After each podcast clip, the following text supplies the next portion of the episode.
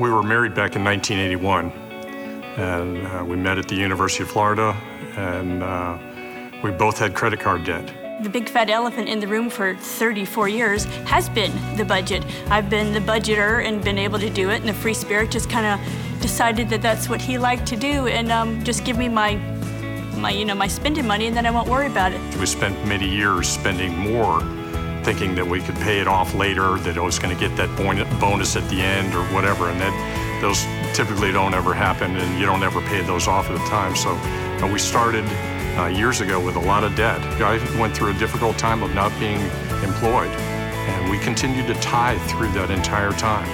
And uh, God was able to bless us, was able to always cover the mortgage payment and, and everything, and we learned to do with less. Uh, our legacy that we'd love to leave our children is to not be in debt and to be able to pass that on to them and model that. I think that as parents, it's, it's a responsible thing to do, to teach our children uh, to be Uh, wise with their money and to put God first, and then be able to, to have a savings plan from there. All right, let's thank the Lord for that testimony, man. That's awesome, awesome, awesome progress. Hey, everybody, I'm excited to see all of you on all of our campuses today, and those of you who are watching on the web, man, we're glad to have you along with us. And I'm super excited about the generosity that's being demonstrated in our lobbies on all seven campuses right now. Uh, as you know, last week I asked you to help us demonstrate the power of saving some of the money that we make so that we'll have some, uh, so that we can be generous when we see a genuine need, just like the Good Samaritan was that Jesus talked about. And our local outreach team found just a need in our community. Friends, there is the sad reality is that there are disadvantaged kids in our community who go to bed hungry every single night. And we can talk about why that happens and be angry about why that happens, but the truth is, bottom line, there are kids showing up at school every morning who haven't eaten since the last time they were at school. And that's something we can fix. So over the last week, uh, we have emptied the short st- shelves of stores all over town. Uh, Dorothy told me out in the lobby a minute ago, they're having to go to, Cal- to South Carolina to buy groceries now. We cleaned everything out around here. It's awesome, man. We've just been buying these single-serve portions of milk and macaroni and cheese and juice and fruit and oatmeal and crackers and all kind of stuff like that. Uh, I bumped into my friend Nikki uh, last week over at Sam's Wholesale. Uh, I was looking for a case of macaroni and cheese, which is what Henderson's collecting today.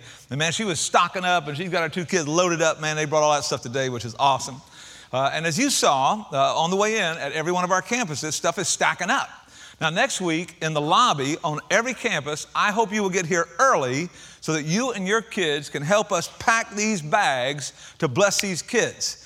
Now, friends, all of this is happening because of a principle about managing money that people who love God have been practicing for four thousand years. And we're going to talk about that principle today, and hopefully uh, we're going to do a lab on it this week uh, and see how that works out. So if you're new here today, since the second week in January, our whole church family has been working our way through Dave Ramsey's Financial Peace University. Now, Dave came uh, to our church, and he spoke here back in January to kick this thing off. We've been learning the ancient wisdom of God that has blessed the way his people manage money, his, uh, blessed his people when they manage money his way. And I say it's the ancient wisdom of God because it's been working for a long, long time. Uh, we talked about the disciplines of trusting God. You know, so you don't get buried in debt because of discontent running your life like alcohol and drugs runs the life of some addict. And we talked about developing a plan, you know, budgeting your money so you're not shaking your head wondering where your money went. And we talked about attacking debt. Man, debt is like a noose around the neck of so many people in our country. And by God's grace, we're cutting that rope by paying those debts off, selling some of that dumb stuff that we bought that we didn't need, and rethinking how we spend our money. Friends, we are essentially learning to spend money with accountability. Accountability to God, accountability to our family, accountability to ourselves, our budget. We're just learning now. We don't want our money just running through our fingers like water, and that's how it is for most people, and that's why they don't have any. So today we're going to learn a principle that, if you will live by it, will inform inform the way you use every dollar you make for the rest of your life. Now, friends, this is really important because money, more than anything else in life, has the potential to become a God substitute. Man, there are people, and some of us have done it, who think that money can do for us things that only God can do. Man, we look to money and possessions as a source of satisfaction or significance, and you can't make enough money to make that happen. We look to money as a source of security rather than to God. And then before you know it, you're living your lives not for God, but for money. And money becomes like an idol sitting on the throne of your heart. And so we give heart and soul and mind and strength to money instead of the Lord. It becomes the purpose of our lives, and we're worshiping money instead of God. Now, you just need to know that Jesus said you cannot serve God and money. Got to pick one. Can't serve them both. So if you have your Bibles, I'm going to ask you to turn with me to Matthew twenty-five. We're going to look at what Jesus had to say in uh, the longest parable. You know, a parable is a, is a fictional story that carries a spiritual meaning. Uh, Matthew twenty-five is the longest parable he ever told. It's called the Parable of the Talents. And the New International Version is called the Parable of the Gold Bags. And so, friends, this parable has had a profound effect on my philosophy of ministry, uh, my vision for our church, the way I think about my money, uh, the way I think you should think about your money. And so let's just dig into this thing. It's worth mining a little bit. Now, verse fourteen begins this way, again. That's how we say it in South Carolina. Can I get an amen on that? Some of y'all probably say again, but when we get to heaven, you'll all say it the way I say it. All right, again. Now, this should make you ask, again what? Now, if you read chapter twenty-five and then chapter twenty-four, you will see that this story comes in a sequence of lessons that Jesus is teaching on the kingdom of God. Man, he's talking about how you can trust the Lord when you're in the kingdom of God. You can trust him, you know, when every other thing you see and have lets you down, you can still trust the Lord. He's also talking about how suddenly your life will come to an end. And man, you will find yourself standing before God and giving account for what you believed and what you did and how you lived because of what you believed.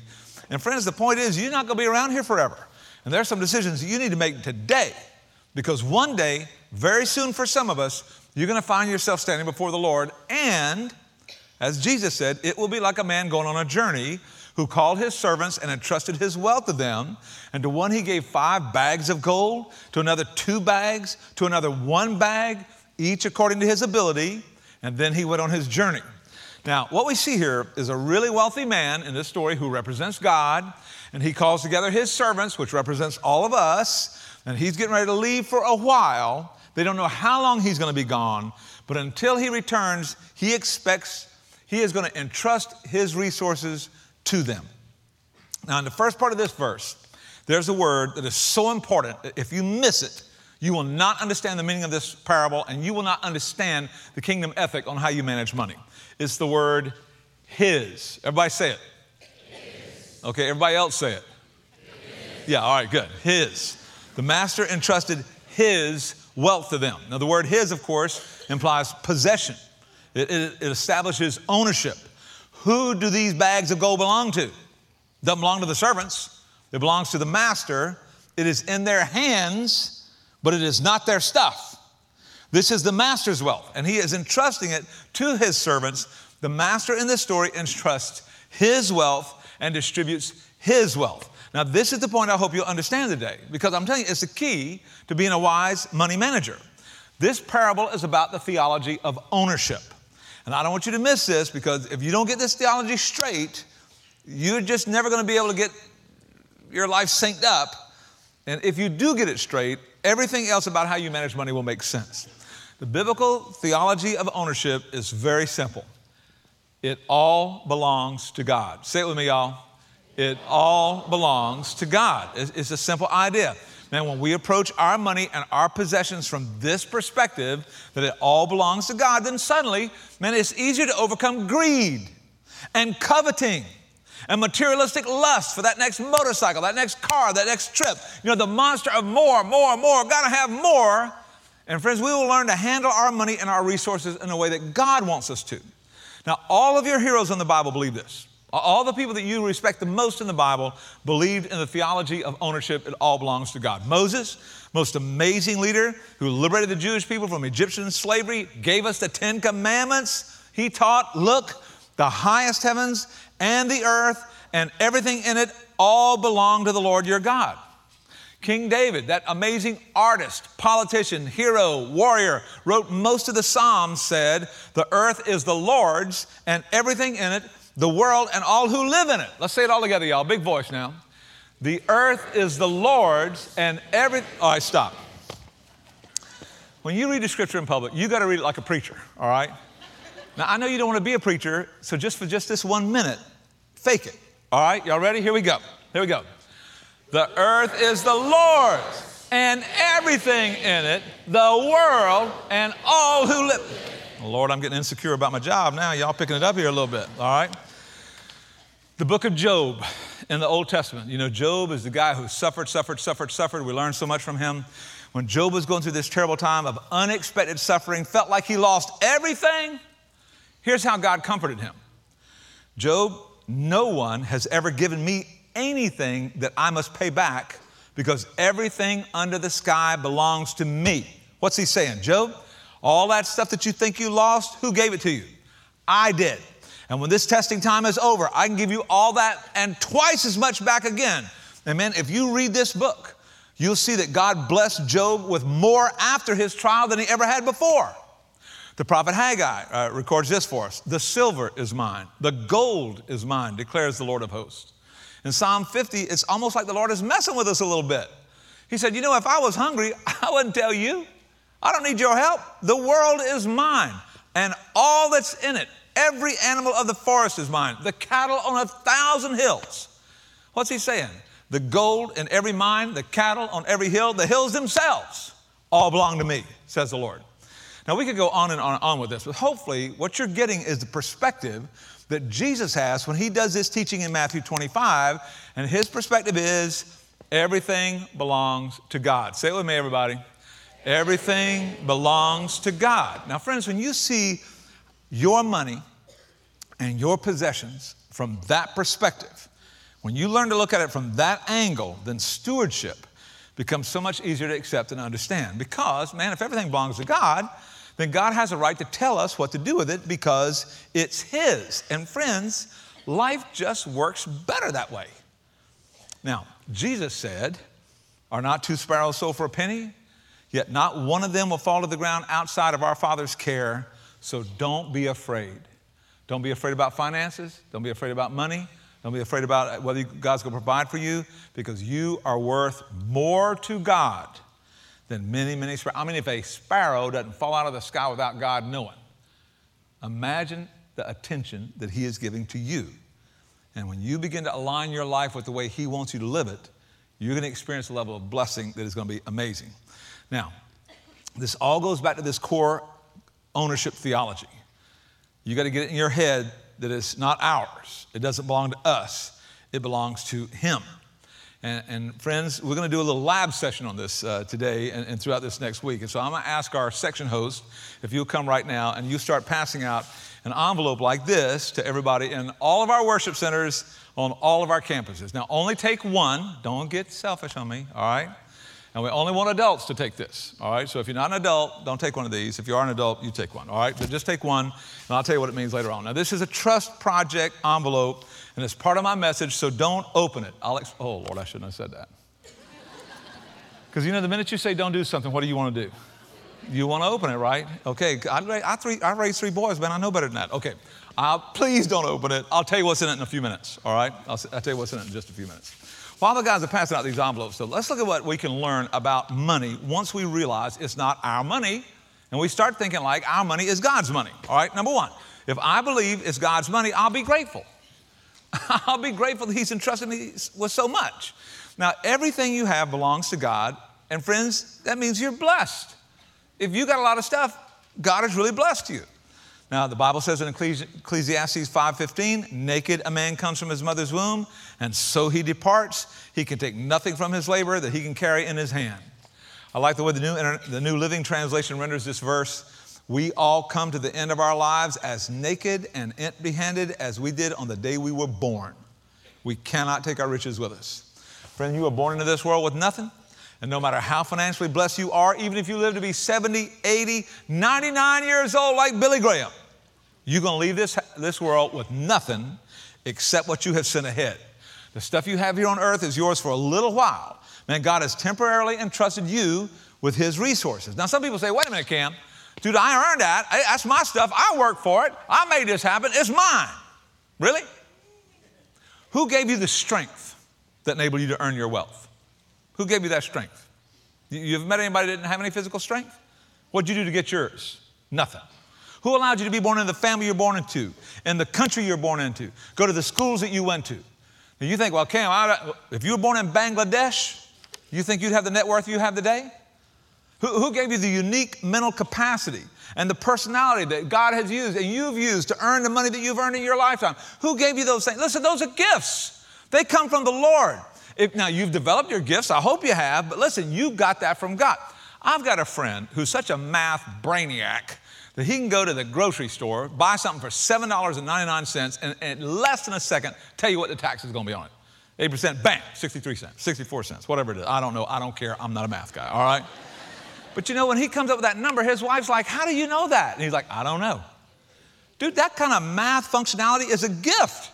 You're not the evolutionary elite. You were created by God in His image and gifted by God. Friends, everything we have in this life is from God, and we ought to be grateful about that. Instead, I think sometimes we all come off like spoiled kids, like little kids who feel entitled to getting whatever they want. It's mine. Now, mom and dad had to pay for it, but it's mine. Now, imagine it this way. Imagine you're a young couple, got a couple kids, just trying to get established in the marketplace. Money is tight. Hadn't had a vacation for a couple years, so you're thinking about another staycation this year. Anybody know what I'm talking about? You know what that staycation's like? Trying to get excited about it. Wish you could take the family off somewhere. Just can't afford it. And then you get an email from this wealthy uncle. And he says, hey, I got a beach house and it's open. If you'd like to use it to take your family for a week of vacation there, have at it, man. It's all yours. Y'all go and have a great time. You're like, what? Can't wait to tell the family. Everybody gets all pumped up. We go to the beach. And when you get to the beach house, the front porch light bulb's burned out. So you can't see as good as you'd like to. You get to the kitchen, you're really thirsty. Refrigerator hadn't been stocked. Uh, you go to the bedroom, lay down. Pillow's not exactly like the one you lay on in, at the house. You go out on the balcony, and you know, the beach house is not right on the beach. I mean, you can see the ocean, but, but it's a lot farther away than it looked in the pictures. So what do you do? You fire off an email to your uncle saying, this is ridiculous. You call us a beach house? We came all this way for this? Of course not, if you ever want to use that beach house again, right? He blessed you. So hopefully you're going to be grateful for that. Listen, you're going to replace that bulb for free just to say thank you. You're not paying for that house. It's not even yours. You get to stay there with your family. Your uncle has blessed you. Now, friends, this should be the perspective we have on life. God owns everything. Whatever He's put in our hands, however He put it in our hands, this is a gift from Him. Dude, we ought to be grateful. Now, this gets hard for people who have five bags of gold and for people who have one bag of gold, because the temptation is to start comparing what you have with what other people have, which is why the Bible teaches us never to compare ourselves to other people. I mean, think about this story. One guy's got five bags of gold. One got two. The last person got one bag of gold, man. You still got a bag of gold. I mean, listen, when your mind is right, you ought to be grateful for that. And if you think you don't have a bag of gold sitting right here where you are right now, you ought to go on a mission trip with us to Haiti, or, or, or go to South America with us, or, or go to India, or, or go to, you know, uh, Africa, or some of the places we visit in Eastern Europe. And if you, you know, you think you're poor because you're comparing yourself to people who are obscenely rich. If you knew what real poor people look like, you'd feel like God has blessed me and I got a bag of gold and I'm thankful for that. Now, one of the things that helps me with this ownership theology is just every now and then to go through a day and just honor God for everything He has given me. He has let me enjoy all of His stuff, and I'm going to thank Him for every single bit of it one day a month. Now, you, I want to encourage you to try this sometime. So someday when you get up in the morning and say, Lord, thank You for letting me use Your bed. And then you walk into God's bathroom, and you take a shower in God's shower, and you put on God's clothes, and then you go to God's kitchen where you eat God's frosted mini-wheats. Can I get amen? And then you drink God's coffee, and then you get in God's truck, and you drive to the job that God gave you. Then you come back to God's house, turn on God's T V, and you cheer for Clemson, God's team. Amen. ah. Now, you know, if you just would do the discipline of going to one day a month, verbally acknowledging all your stuff belongs to Him. Friends, you would eventually say it till you feel it, and you would begin to believe it, and listen, it get your heart and your head in the right place. And instead of focusing on what you don't have, it might make you grateful for what you do have. Now, Rick Monroe is one of our elders, and he goes to our East Campus, and he told me that sometimes when he prays with his wife at the end of the day, he thanks God for what didn't happen today. Thanks God for what didn't happen today. Lord, didn't have to ride an ambulance today. Thank You. Didn't have to go to chemo for a treatment. Didn't have to visit my son in prison. Didn't have to go to a funeral home for a family member. You know, sometimes thinking about what you didn't have to do reminds you that it could be a lot worse. Whatever your situation is, it could be a lot worse. And it gets things in perspective, and it makes you grateful. Friends, it all belongs to God.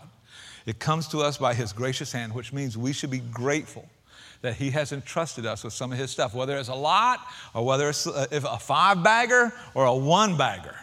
He has entrusted us with His stuff. Now, Jesus embeds another uh, implication in this story. If I believe it's God's money, I'll be content with how He has allotted His resources to me right now. Now, here's what I know from this story. Jesus thinks it's normal for some people to have more than others at any given time in their life because we're all in different seasons of life. Now, I don't know how much gold those guys had before the master started loading them up with bags of gold, but I assume they had all been through some life, and what they did in the past dictated how many bags of gold they got in the present, and what they're going to do with the bags of gold they have now will dictate how they will be rewarded in the future. Now, I wonder if that one bag guy was just a passive, indecisive dude. He's just a hoarder. He's scared to do anything. He doesn't, doesn't take care of what he's got. He's scared to do anything with it. So he doesn't have any track record as a good steward. And yet, God is so gracious that He gives that guy an undeserved opportunity. You wonder if that five-bag servant was a lady who had taken Financial Peace University. She was unusually generous. She was debt-free. She pays attention to where everything goes. And that's why the master gave her five bags, because she got a track record for being smart with what God puts in her hands. Now, if you have an attitude of gratitude, you realize that how many bags of gold you have, it doesn't matter how many bags of gold you have, you got a bag of gold. And that's awesome. But Jesus tells this story, I think, because that's not how most people think. I think the tendency is to think, well, it doesn't seem fair, does it? That story doesn't seem quite right. Man, it seems like everybody should have the right amount of money. Now here, or the same amount of money. Here's my guess. My guess is that the guy with the one bag was consumed with the fact that he didn't have two. And the person who got two bags uh, was upset because they didn't get five. And the person with five bags was a little upset because she thought she deserved all eight, you know.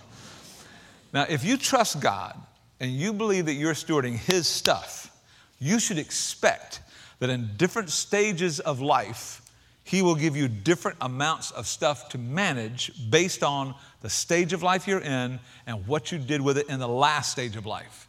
And man, if you believe God is trusting you with what you can handle in this stage of life, because He loves you, you will not measure your self-worth by your net worth. That's how people in the world do it. That's not how people in the kingdom of God do it. And, and you realize that things are going to change as you get wiser and as you get stronger. Not necessarily older, because, you know, you, growing old is inevitable. Growing wise is a matter of choice, right? But if you get wiser and stronger, you can expect things to change for you. Now, in F P U, we say that if you live like nobody else now, someday you'll be able to live like nobody else. But that is a marathon. It's not a sprint. It's a marathon. There's a study done in Newsweek uh, a while back, and they asked people, how much money would it take to make you happy? I mean, what's the number? Uh, let's put a number on it. How much money do you think it would make you take to make you feel secure and happy and all that? They found that people who made in the twenty-five thousand dollars a year range felt like they needed fifty-four thousand dollars. If they had fifty-four thousand dollars, they'd be secure and they'd be happy.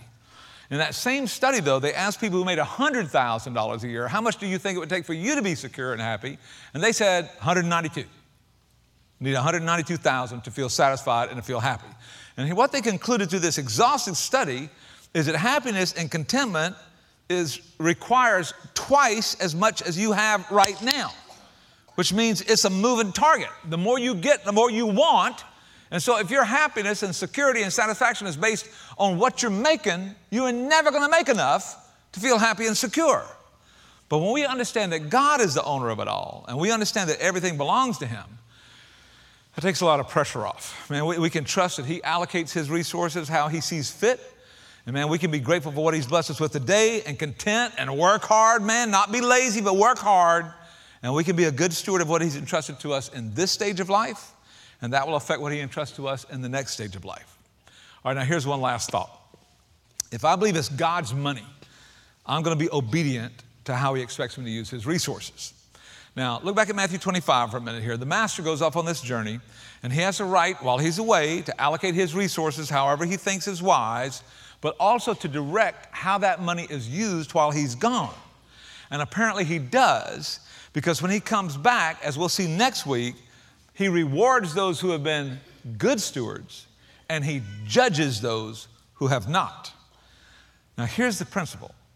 Even when the true owner is absent, man, we're still accountable for his expectations. And we'll unpack the rest of the story next week. But if you read it, you'll see that the master maintains ownership rights even while he's gone. And he leaves his servants with a responsibility. This stuff all belongs to God. He's entrusted it all to us. Because it belongs to him, he has the right to direct the use of this stuff. So if you think your stuff is really God's stuff, there's only one question a responsible steward should be asking. How does the master want his money to be managed? I mean, that's the question you ask when you're a follower of Jesus. How does the master want his money to be managed? And, and, and pretty much that's it. Doesn't belong to me, doesn't belong to you, belongs to him. So the question, how do I want to use it, is, is not really the, the, the real question. The, the question, how do you want to use it, is not really the question. The, the question is, how does the master want his money used? Because it's his money. Say it with me, everybody. It's his, it's his money. All right, now, it belongs to him. He has the right to direct how that money is being used, however he chooses. Fortunately for us, he has told us how to use his money in the Bible, which is awesome because that's why we read the Bible every day, so we'll know what God wants. That's why we come to church here. We hear the Bible taught every week, so we'll know what God wants. Whether you appreciate it or not, like the guys in this story, you are going to be accountable to God for everything he put in your hands, whether you care, whether you love him or not, whether you believe it or not, you are going to be accountable for what God put in your hands. Now, if you think it's your money, when you come to church on a weekend like this and we open the Bible and we talk about what the Bible says about money, you're going to be offended. You know, your defense mechanisms are going to go up. You're going to walk out going, "Oh, that church ever talks about is money," which is not true, but that's what you think because you think we're trying to get your money, and we're not. We believe your money is his money. Amen? And if you play ball and you use it the way he wants, he will bless you because he owns it. And he has the right to tell you how to use it. So when God teaches us in the Word that the bo- borrower is a slave to the lender and warns us not to jack up all of this credit card debt with his money, we are accountable for avoiding debt because, say it with me, everybody, it's his money. When God teaches us in his Word that tough times are coming, you might be riding high right now, but brother, tough times are going to cycle around and you need to save for the future, save for emergencies in the future. We're going to save some of that money for the future because, say it with me, everybody, it's his money. Listen, last week, uh, you know, the Bible teaches us to track our resources. You know, uh, God has given you stuff. He wants you to know what you're doing with it. The Bible says, know well the condition of your flocks and herds. So we have a plan for spending because it's his money. The Bible tells us that we're supposed to enjoy what God has blessed us with. If he's given you money, he wants you to enjoy that. First Timothy six says, God has provided everything for our enjoyment. And so just like a father who wants to use some of his estate to bless his kids while he's still alive, God wants us to enjoy what he's blessed us with. So after wisely, and we want, we want to wisely enjoy spending money after we save and give because it's his money. Now, did y'all notice I snuck the give part in here on you? Okay. This is the most challenging part of what the Bible teaches us about what to do with God's money. The real test of whether you think it's your money or God's money, you will pass or fail when he asks you to give generously, proportionally, and consistently. And I am not talking about random acts of generosity. I love random acts of generosity. We're doing that right now. Listen, we've cleaned out Kroger and Walmart and Sam's, and we're bringing all this food over here. You know, I asked you last week to bring some stuff for poor kids. You're on that program. Awesome. I love to give to special needs. I do it all the time. Hope you do too. Awesome. Everybody loves that. Everybody does that. That's not what we're talking about here. God is pretty clear. He wants us to return a tithe of our income, ten percent of his money, to our church. Now, for those of you who are math impaired, ten percent means ten dollars out of every one hundred, one hundred out of every one thousand, one thousand out of every ten thousand. God's word says, bring the whole tithe into the storehouse. That would be re- referential to the church today. So there'll be food, resources, uh, uh, necessary things in my house. Test me in this, says the Lord Almighty. See if I will not throw open the floodgates of heaven, pour out so much blessing for you, you won't have room enough for it. Listen, just try doing it my way and watch what I do. That's what he's saying. Now, some people say, oh, Kim, that's the Old Testament. Well, Jesus reaffirmed that same principle in Matthew twenty-three, twenty-three. It's taught in the Old Testament. It's taught in the New Testament. It was taught before the Old Testament law. It's taught after. I mean, this is the way God's people work. Now, I had a lady come up to me last week right over here, a friend of mine. She asked me after the service, she said, Kim, I'm on a fixed income. Do you think I should tithe because I'm on a fixed income? Now, she is a tither.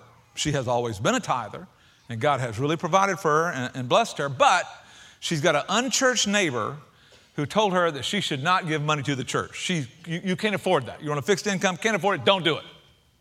She said the neighbor on the other side is, uh, well, let's just say she's from a denominational church. We're non-denominational, you know, um, she comes from a denominational church, claims to be a Christ follower. Here's what she told my friend. She said, you don't have to obey the word. God will understand. God will understand. You don't have much income, so you can disobey God on this. He'll understand. Now, next week, if you read the rest of this story, we will see what happens to the person with the smallest amount of income who presumes that they do not have to obey their master. But for today, what would you have told her? She's standing right over there. She's your sister in Christ. What would you have told her? Now let's think through this a little bit.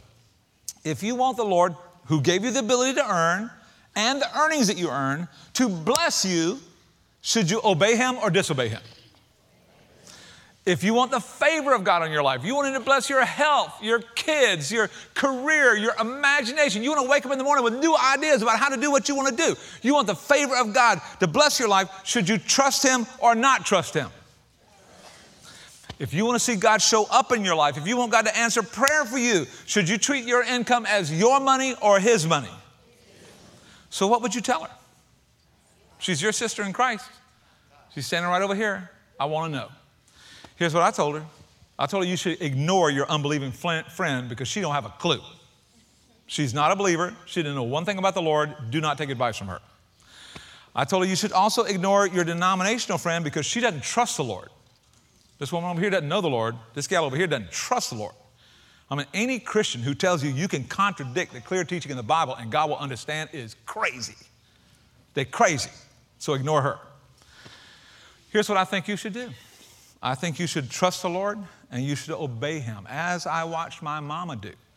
When my dad died at forty-three and her income went down like this and she had to save half of it because she got two boys she got to take care of, and God blessed her, blessed her, blessed her, blessed her as she tithed on her very limited income. As I watched the Lord bless me and Sarah, and I wish I had the time to just tell you about the ups and downs financially that we've experienced in our life together as husband and wife, but let me just say this. If you honor the Lord, you can expect the Lord, who loves you, to honor and reward your obedience in the way that you manage his money, because, say it with me, everybody, it's his money. Now, if you believe that, it will make a life-changing difference for you. Now, as your pastor, I'm your pastor. Everybody say, you're my pastor. You're my pastor. Okay, we've got two new friends from Atlanta. I'm your pastor too until you find one, okay? I'm just saying. Now, I'm your pastor. I love you. I thank God for you. I love being your pastor. I want you to learn this. I want you to learn this principle. I want you to live this principle out because it will bless you, man. I'm telling you, I know it will bless you. It's blessed me. It's blessed everybody who's tried it. It'll bless you. If you can learn to be grateful and content and obedient and see your money as God's money, dude, you will be happier. You will be happier. Jesus said it is more blessed to give than to receive. Blessed means happy. Jesus says, you'll be more happy if you give than if you just want to receive all the time. And I know this is true. And so I've been praying about this as your pastor. How can I teach you this? Because, you know, teaching, talking is not teaching. You, you have to learn for me to actually do some teaching. So how can I help you with this? And I thought, you know what we should do? We should have some kind of a trust project that's got some teeth in it. So everybody pull this envelope out and just hold it, hold it here for a second, all right? This is, this is going to be a one-week trust exercise to help you feel the responsibility of handling somebody else's money, okay? Now, I'm trying to figure out how can I teach you that? So here's what I came up with. Everybody hold up your trust project envelope. Hold it up, everybody, on all of our campuses. Now, guys on the cameras, y'all pan around here so everybody on the web can see how many envelopes we have in the air right now. Y'all wave them like this, like it was a gift from God. It's not a gift from God, but act like it was, all right? Now, in every envelope on all seven of our campuses is a brand new one dollar bill. Yes, I saw you holding up to the light a minute ago. That's what it was. I want you to carry this around for one week, and I'm going to trust you to bring this back here to church next week. And I want to tell you why I want you to bring this back so bad, because this is not the church's money. This is my money. My money. God entrusted this money to me. I'm going to give it to you for a week so that you will learn something important about the Lord, and I need it back, all right? And I'll tell you why I want you to bring it back. Last Wednesday, I went to my banker, and I asked for enough money to give one to every adult in our church in one dollar bills, and that, that woman looked at me like I was crazy, just like some of y'all looking right now. You should see me walking out of the bank with thousands of one dollar bills to give away at church. This is my emergency fund. And if you don't bring it back, there's going to be an emergency at the Huxford House. Y'all know what I'm talking about. Now, you, I know some of y'all might be thinking, oh, I bet that pastor's a millionaire. No, I'm not. I wish I was. I'm praying for it, but I'm not there, all right? But I did take Financial Peace University fifteen years ago, and Sarah and I have been practicing all these principles since the day we got married, and I've tithed every dollar that I've made since I was eleven years old, and I can tell you God blessed, blessed, blessed, blessed, blessed us. But this money came from the three to six month emergency fund that we have saved up to cover emergencies in our family, which you're learning about in Financial Peace University, which I taught you on last week when we were talking about the power of saving. This is from our emergency fund. At least we used to have an emergency fund. Now you've got my emergency fund, all right? You know, the guys in my life group asked me, Cam, did you talk to Sarah about this? I said, yes. It was a very short conversation, in fact. and uh, if you don't bring this money back, you see these clothes I'm wearing right now? I hope you like this, because you'll be seeing a lot of this, all right? Because I took this out of Sarah's account, and I'm just telling you right now, it's, it's not going to be good. Now, now, here's the thing. I am trusting you with my money, and I don't want you to invest this. You know, the story talks about how the master gave them the money, and they went out and invested it and all that. I don't want you to do that. I want you to bring this back. This is my money. I'll invest it, all right? I just want you to hold it. You just hold it for a week. I, I, I want you to carry this dollar around all week and feel the weight of being responsible for somebody else's money. Every time you see this envelope, I want you to pray for me. I want you to pray for you to bring it back, all right? Now, I'm not like the master in this story. I'm not going off for a long journey. I'll be right here next Sunday. I want you to bring this money back, all right? And I don't want you to try to multiply it or do anything with it. For, and listen, I'm not looking to get any more back than I put out. If any more comes back, I'm going to donate it to our PAC ministry and buy food for kids with it or camp scholarships or something like that. All I want you to do is feel the weight of carrying the money of somebody who loves you and trusts you and has put their faith in you, because that's what God has done. He has trusted you with his money. And as your pastor, I just want you to feel the weight of that in a microscopic way. You know, the weight of being a good steward of my money and then bringing it back to me next week, all right? Now, when you get back here next week, there'll be boxes and lobbies on all of our campuses that look just like this. Do not put this in the offering box at church, because this is not an offering. This is my emergency fund, y'all, all right? I need this back, all right? Now, when you, there'll be boxes like this on all of our campuses. You just drop it in like that. There'll be an Army Ranger nearby, because I don't trust you that much. Just bring the money back and step away from the box, please, all right? But uh, anyway, just drop it right in that box, and we'll get it all back and see. And, and you know what? We'll tally it up and see whether my trust was misplaced or not. Now, again, don't put this in the offering. This is my emergency fund. I'm trusting you so that you can learn and grow. You are responsible for my money. Learn from this. I'm your pastor, but you need to learn from this. Learn what it means for somebody to love you and take a risk because they trust you so much. Because God's love for you and God's trust in you is a million times stronger. Amen? It's true. Father, thank you.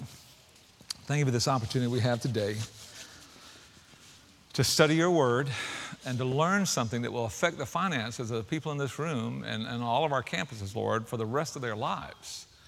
And Father, nobody wants financial stress. Nobody wants to live feeling like they're being choked to death by debt. It's no fun. It doesn't work. It blows marriages up. Nobody wants that. And yet, Father, to change that, we have to feel the weight of responsibility.